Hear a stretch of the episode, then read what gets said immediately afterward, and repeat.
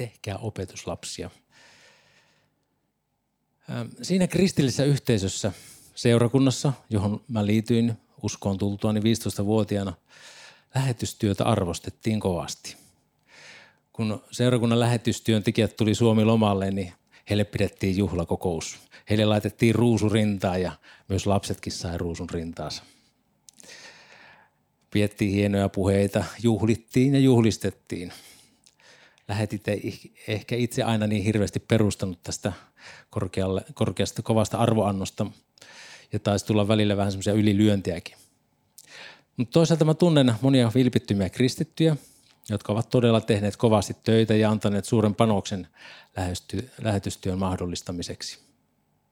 On tosi tärkeää, että löytyy sitoutuneita lähettäjiä, jotka omalla panoksellaan, kannatuksella ja rukouksillaan kantaa niitä, jotka lähtee. Paavalikin jo esitti kysymyksen, että ja kuinka kukaan voi julistaa, ellei ketään lähetetä. On tärkeää, että me ymmärretään meidän lähetysvastuu niin täällä koti Suomessa kuin aina maan ääriin asti. Seurakunta, joka kääntyy ulospäin ja tekee lähetystyötä, on menestyvä seurakunta. Vastaavasti taas, jos seurakunta kääntyy sisäänpäin eikä tee lähetystyötä, se on kuoleva ja näivettyvä seurakunta. Lähetystyö on Jumalan tahdon ytimessä. Lähetys on Jumalan tahdon ytimessä.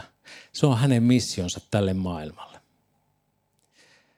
Jeesus tuli täyttämään ja täydentämään Jumalan aloittamaa missiota. Jeesuksesta sanotaan Kenosis-hymnissä seuraavaa. Siis tuo Kenosis-hymni oli ensimmäisten kristittyjen tunnustautumista Kristukseen. Se oli ikään kuin uskon tunnustus. Heille ei merkinyt niinkään Jeesuksen tarkat elämänkerralliset tiedot, vaan heille riitti se asia varmana pitäminen, mitä Kristus oli, mitä hän oli tehnyt. Kenosis tarkoittaa lyhyesti sanottuna tyhjentymistä. Hänellä oli Jumalan muoto, mutta hän ei pitänyt kiinni oikeudestaan olla Jumalan vertainen, vaan luopui omastaan.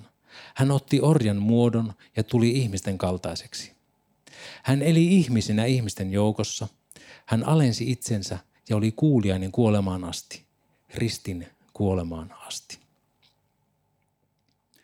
Tämä Paavali Filippiläiskirjeeseen tallentama Kenosis hymni kuvaa Jeesuksen uhrautuvaa itsensä antavaa rakkautta.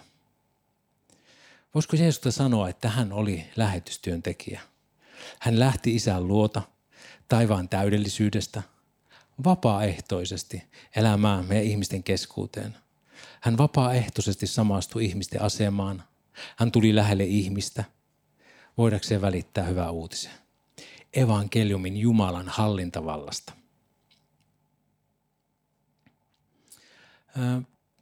Jeesus julisti, että Jumalan valtakunta on tullut lähelle. Se voisi sanoa, että Jumalan hallintavalta on tullut lähelle.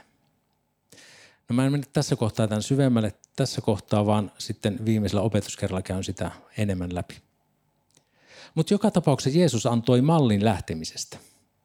Jeesus antoi mallin samaistumisesta. Jeesus antoi mallin itsensä uhraamisesta Jumalan valtakunnan eteenpäin viemiseksi. Jeesus, joka antoi lähetyskäskyn, oli maksanut lähtemisen, lähetyksen hinnan. Hän jos kuka tiesi, mitä tarkoittaa antaa itsensä Jumalan käyttöön. Jeesuksella, jos kella oli kokemusta taustaa, respektiä lähettää opetuslapsensa lähetystyön, viemään evankeliumia. Hän jos kuka, eli todeksi antamansa lähetyskäskyä. Jeesus teki sanon kuvaamattoman uhrauksen alentaessa itsensä. Ja kaiken sen taustalla oli hänen rakkautensa, Jumalan rakkaus. Jeesuksen esikuva siitä, miten hän antaa itsensä Jumalan missiolle, se on musta tosi aseista ja kaikista omista selityksistä riisuva.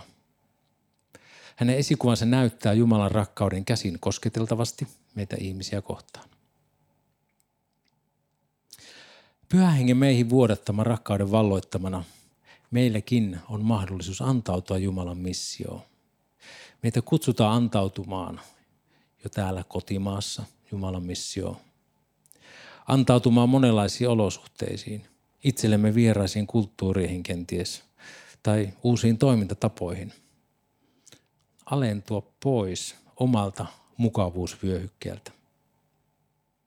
No myöhemmin se voi olla, osalle meistä tarkoittaa lähtemistä omasta kodista, kenties oman suvun keskeltä, omasta yltäkylläisyydestä, tavoittaaksemme niitä, jotka eivät ole vielä kuulleet hyvää sanomaa Jumalan valtakunnasta. Jeesus antoi lähetyskäskyn. Jeesuksen antama lähetyskäsky Matteuksen evankeliumissa lienee useimmille meistä se tutuin. Luen sen tähän. Minulle on annettu kaikki valta taivaassa ja maan päällä.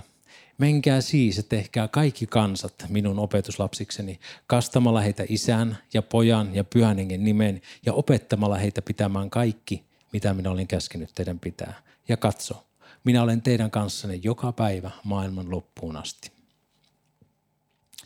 Muissa evankeliumissa olevat rinnakkaiskohdat lähetyskäskystä syventää sen sanomaa lisää.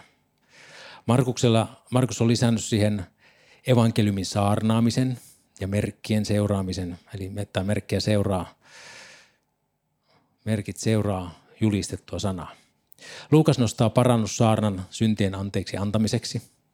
Ja Luukas on kirjannut ylös myös sen, että missä järjestyksessä evankeliumia lähdetään viemään ihan sitä omalta kotiovelta asuinalueelta, ties sitten kuinka kauas maan äärin asti. Johanneksen evankeliumissa Jeesus antaa opetuslapsille valtuutuksen myös antaa syntejä anteeksi. Kun kaikki nämä käskyt ja valtuutukset yhdistetään, voisin sanoa, että siinä on varsin tuhti ja täyteläinen paketti. Eli lähetyskäsky sekä velvoittaa että valtuuttaa. Koko tuo käskyn pohja ja perusta on siinä, että Jeesukselle on annettu kaikki valta taivaassa ja maan päällä. Jeesus on luvannut olla meidän kanssamme. Joka päivä maailman loppuun asti. Jeesus on myös luvannut antaa meille voiman korkeudesta, pyhän hengen voiman. Me voidaan lähteä toteuttamaan käskyä Jeesuksen kanssa, jolla on kaikki valta, joka on luvannut olla meidän kanssa joka päivä mitä muuta me voitaisiin enää tarvita? Voi niin kuin ajatella, että käskyn toteutus ei ole kyllä kiinni resursseista. No voiko ja tuleeko tuo käsky ottaa kirjaimellisesti myös toimintaohjeena? Tuosta käskystä voi erottaa ainakin kymmenen eri kohtaa tai toimintaohjetta. Tänään ei ole tarkoitus käydä kaikkia niitä kohtia läpi, mutta käydään niistä osa. Mä keräsin ne toimintaohjeet tai kohdat tuohon luettelon omaisesti. Eli siellä kuuluu se, että menkää, tehkää, menkää ja saarnatkaa, eli menkää. Sitten siellä on, että kastakaa, kastain kolmiyhteisen Jumalan nimeen. Sitten siellä on, että opettaen, pitämään kaiken, mitä Jeesus on käskenyt – sitten julistaen parannusta, eli kääntymistä pois omasta tahdosta ja kapinasta Jumalaa kohtaan. Sitten siellä on, että saarnaten evankeliumia, eli Jumalan hallintavallan tulemista. Jeesushan saarnasi, taivasten valtakunta on tullut lähelle. Sitten siellä on myös julistaen syntien anteeksi saamista, syntejä anteeksi antaen, alkaen Jerusalemista. Ja pyhän hengen voimassa, hänen todistajanaan merkkien seuratessa niitä, jotka uskovat.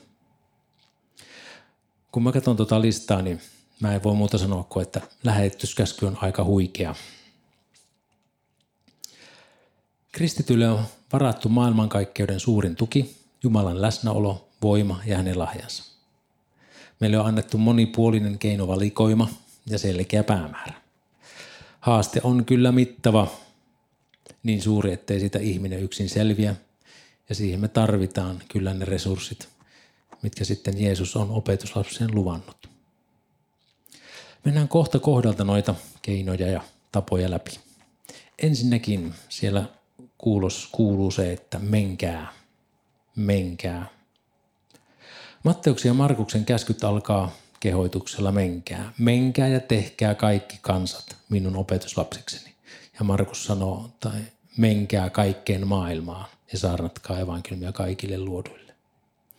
Tuo kehotus on selkeä. Menkää. Menkää maailmaan, menkää ihmisten luo. Tarkoituksena on, että opetuslapset menevät ja tekevät, menevät ja saarnaavat. Kyseessä aktiivinen toiminta lähtee liikkeelle. Mennä ja tehdä.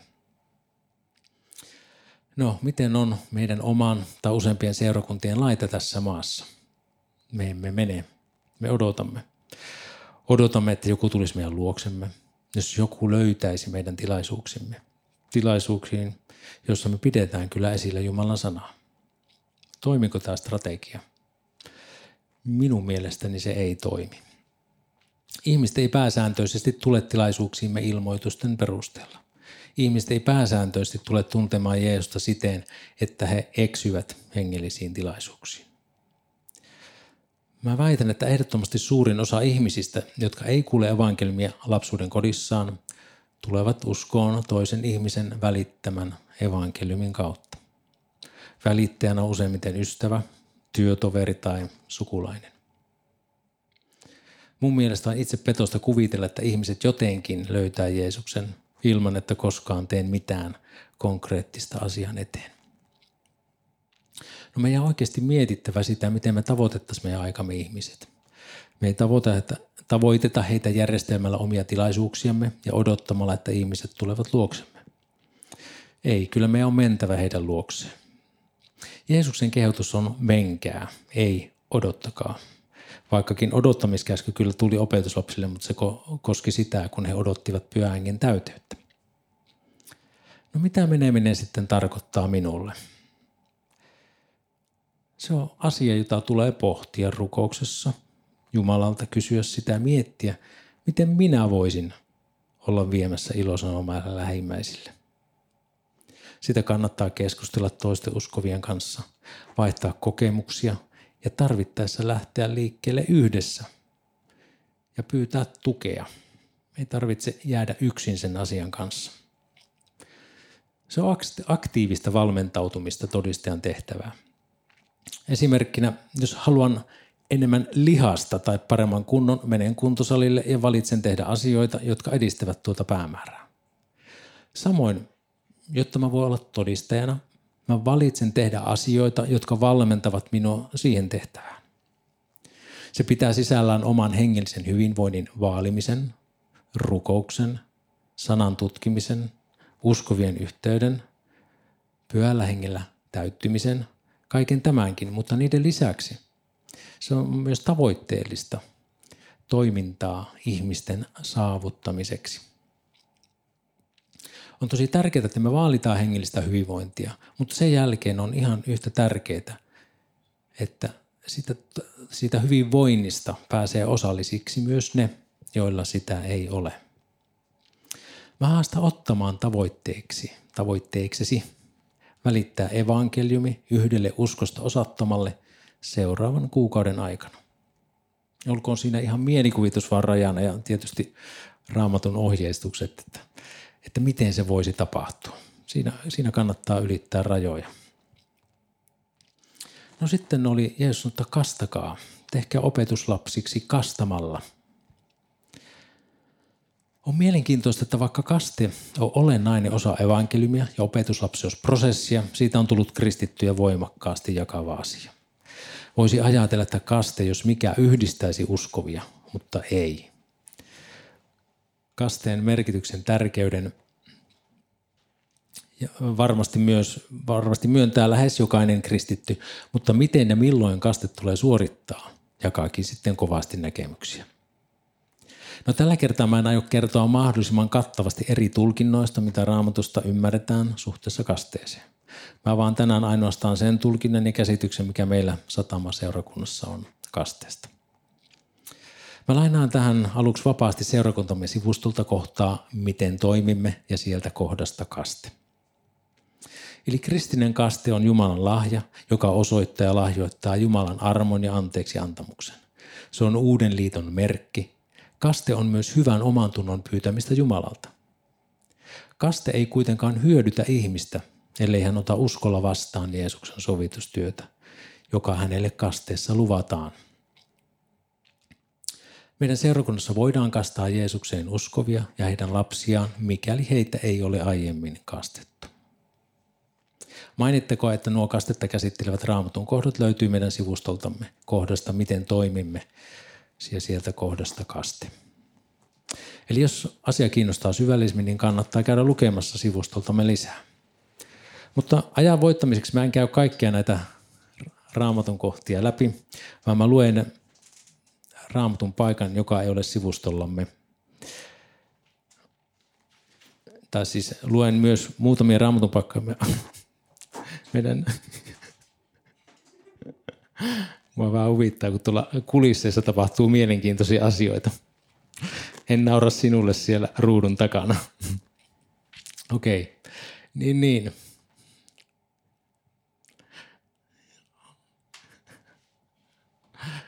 Tämä onkin ha- hauska tilanne. Joo, mä luen myös raamatun paikan, joka ei ole sivustollamme, mutta joka avaa tuota kastetta syvällisemmin. Eli Pietari vastasi, kääntykää ja ottakoon kukin tästä kasteen Jeesuksen Kristuksen nimeen synteenne anteeksi saamiseksi. Niin te saatte pyhän hengen lahjan. Tuo edellä luettu on helluntaipäivän tapahtumista pätkä. Pietari on pitänyt voimakkaan puheen siitä, kuinka juutalainen kansa on ristiinnaulittanut Jeesuksen ja kuinka Jumala on korottanut hänet herraksi ja Kristukseksi. Tuo Kristus tarkoittaa siis kuninkaaksi voideltua.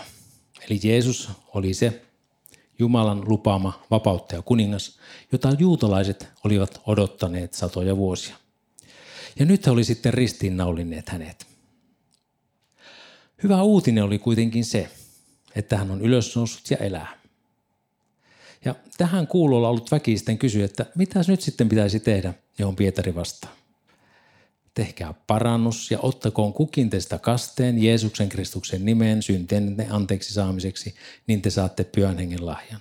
Sillä teille ja teidän lapsillenne tämä lupaus on annettu ja kaikille, jotka kaukana ovat, ketkä ikinä Herra meidän Jumalamme kutsuu.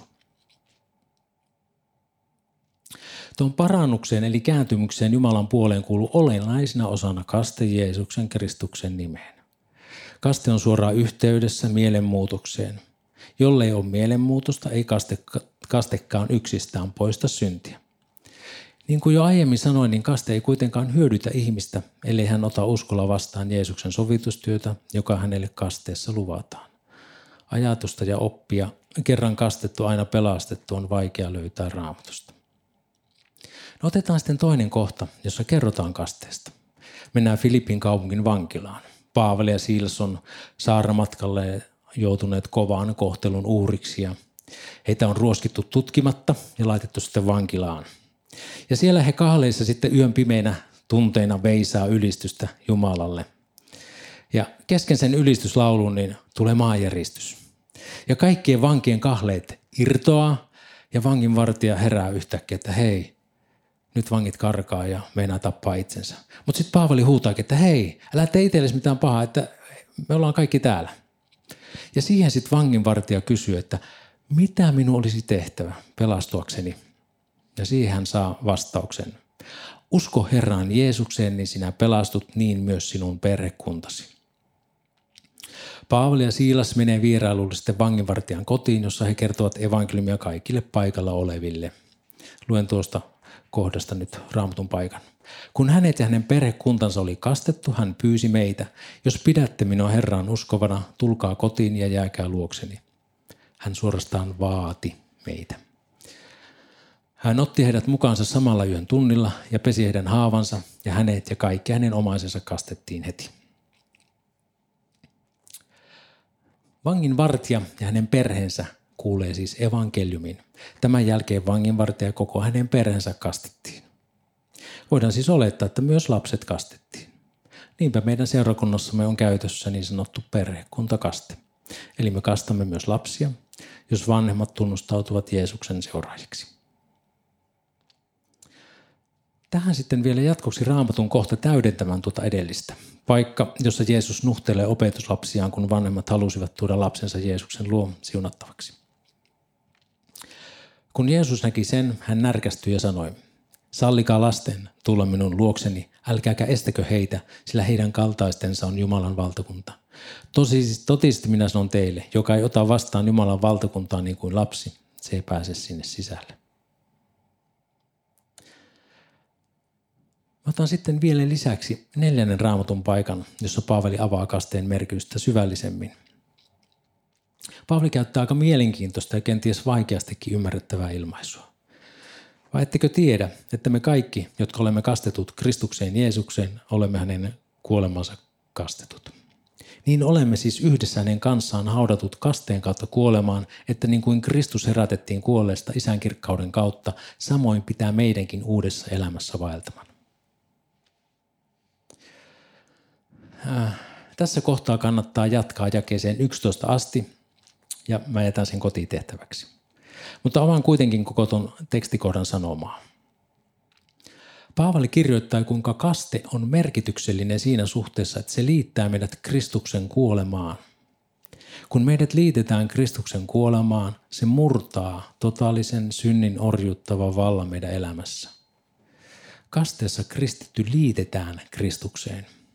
Kun Kristus kuoli, minäkin saan uskoa kuolleeni synnille. Kun Kristus nousi ylös kuolleesta uuteen elämään, minäkin saan uskoa kohdalleni uuden elämän Jeesuksessa. Jeesuksessa minä olen kuollut ja sitten vapautunut synnin orjuudesta, tai siten vapautunut synnin orjuudesta. Kun sinut ja minut on kastettu Kristukseen, me saadaan uskon kautta omistaa itsellemme se totuus, että mä olen kuollut synnille. Mä olen kuollut vapaaksi synnin vallasta ja nyt mä saan elää uutta elämää hänessä. Me joudutaan välillä huomaamaan, että tuo synnillinen minämme pyrkii nousemaan kuolleista, mutta se ei kuitenkaan tarvitse tulla määrittämään meitä.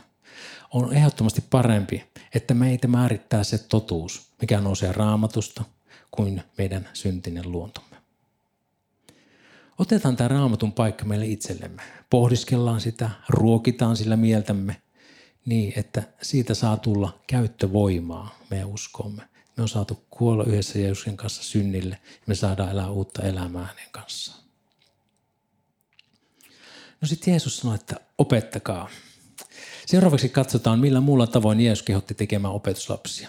Hän kehotti opettamaan, että opetuslasten tuli pitää kaikki, mitä hän oli käskenyt pitää. No millaisia käskyjä on sitten tarkoitus noudattaa? Jeesus osaa kyllä kiteyttää ja antaa hyviä periaatteita. Uuden käskyn minä annan teille, että rakastatte toisianne niin kuin minä olen teitä rakastanut, että tekin niin rakastatte toisianne. Siitä kaikki tuntevat teidät minun opetuslapsikseni, jos teillä on keskinäinen rakkaus. Jeesus kehoitti seuraajiaan rakastamaan toisiaan. Onko rakkaus vain lämpimiä ja hienoja hyviä ajatuksia toista ihmistä kohtaan? Sitäkin. Rakkauden tulee myös näkyä teoissamme. Jos mä sanon puolisolleni niin rakastavani häntä, mutta en laita rikkaa ristiin suhteen hoitamiseksi, on puhe rakkaudesta vailla katetta. No miten osoittaa rakkautta lähimmäistä kohtaan?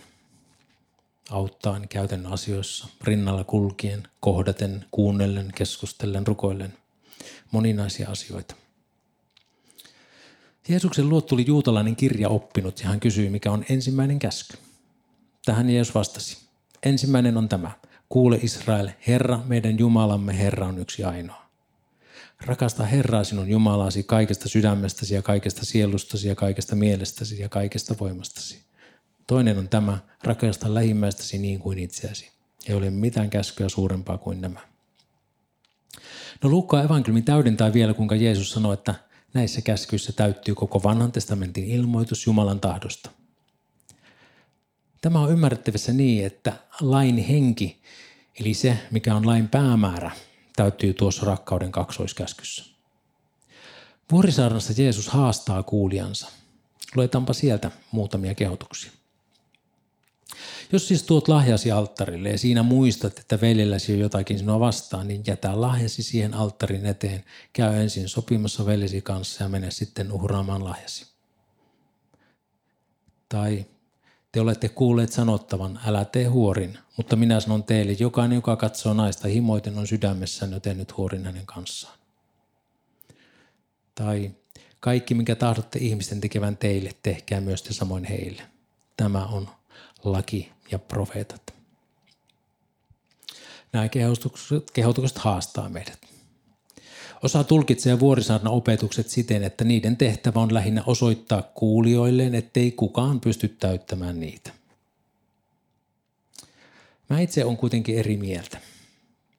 Ei Jeesus tullut noita käskyjä kumoamaan sanoen, koska ette kuitenkaan pysty näitä täyttämään, niin unohtakaa ne. Ei niin, vaan kyllä ne ovat edelleen meille kutsu elämään hänen tahtonsa mukaista elämää. Niiden täyttäminen ei anna meille pääsyä hänen valtakuntaansa, sinne pääsemme ainoastaan uskon kautta. Mutta kun me ollaan uskon kautta armosta tultu sisälle hänen valtakuntaansa, niin meitä kutsutaan elämään pyhää elämää. Olemaan lojaaleja meidän kuninkaallemme. Me ollaan tultu sisälle kuninkaan valtakuntaan, niin me ollaan lojaaleja hänelle ja hänen tahdolleen. Tuota elämää me voidaan elää ainoastaan hänen voimansa kautta ja vaikutuksesta. Eli se tarkoittaa läheistä suhdetta ja sen vaalimista hänen kanssaan.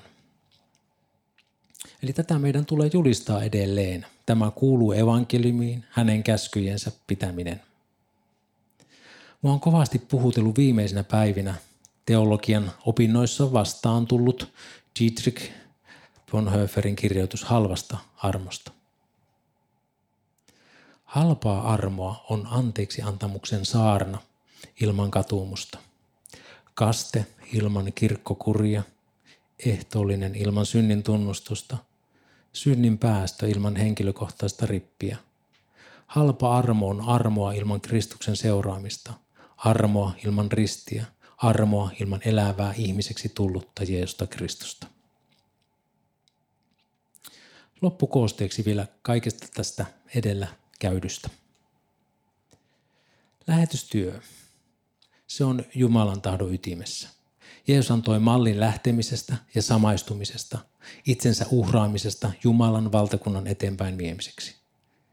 Meitäkin kutsutaan antautumaan Jumalan missioon. Lähetyskäsky sekä velvoittaa että valtuuttaa.